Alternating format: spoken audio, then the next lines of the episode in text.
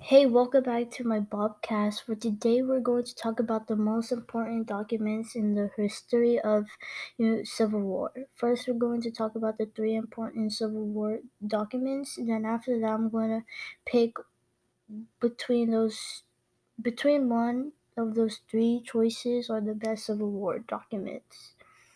First important Civil War document is the 13th Amendment in the U.S. Constitution.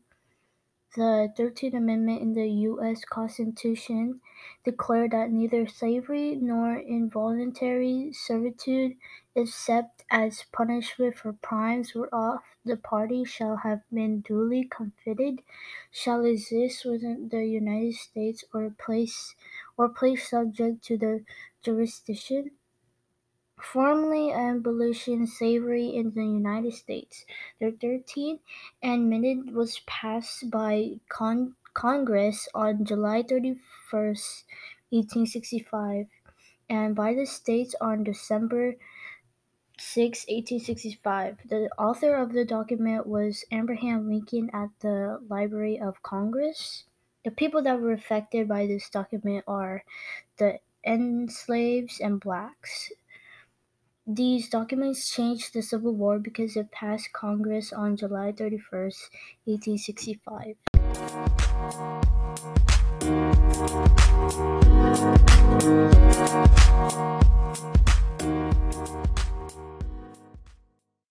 Our second important Civil War document are the Gettysburg Address. On November 19, 1863, Abraham Lincoln delivered the Gettysburg Address in Gettysburg, Pennsylvania.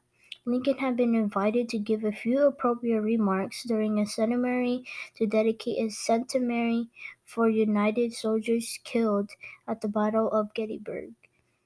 Despite its brevity and the fact it earned a little attention at the time, the Gettysburg Address is considered one of Lincoln's greatest speeches. Author of the document is Abraham Lincoln Papers at the Library of Congress. People that were affected by th- by this document are the principle of human equal e- human equally.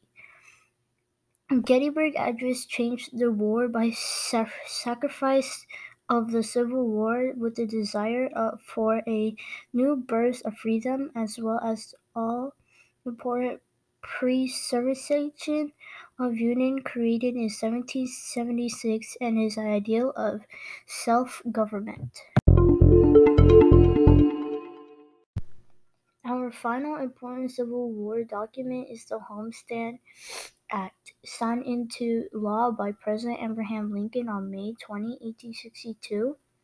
The Homestead Act encouraged Western immigrations by providing settlers 160 acres of public land.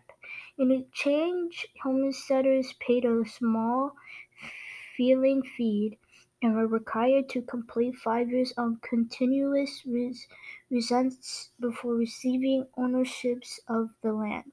The author is from the United States Statute at Large. People that were affected by this document were any adult citizens. In 1860, a home bill providing federal land grants to Western settlers were passed by Congress only to be vetoed by President Buchanan. Finally, the most important document between these three is the 13th Amendment in the U- U.S. Constitution. The 13th Amendment was necessary because the Emancipation Proclamation issued by the President Abraham Lincoln in January of 1863 did not end slavery entirely. Those enslaving the border states have been not, have not been freed. In addition to banning slavery, the amendment outlawed the practice of involuntary servitude and purging. Alright, that is enough for today's podcast. Hope you enjoy it.